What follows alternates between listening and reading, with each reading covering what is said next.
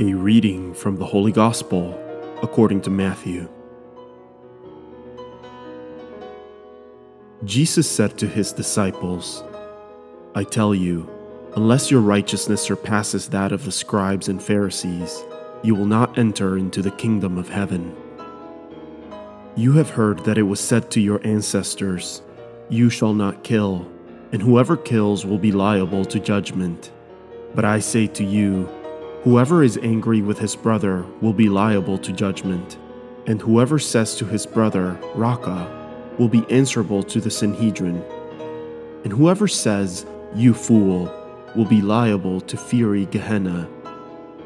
Therefore, if you bring your gift to the altar, and there recall that your brother has anything against you, leave your gift there at the altar. Go first and be reconciled with your brother, and then come and offer your gift. Settle with your opponent quickly while on the way to court with him. Otherwise, your opponent will hand you over to the judge, and the judge will hand you over to the guard, and you will be thrown into prison. Amen, I say to you, you will not be released until you have paid the last penny. The Word of the Lord.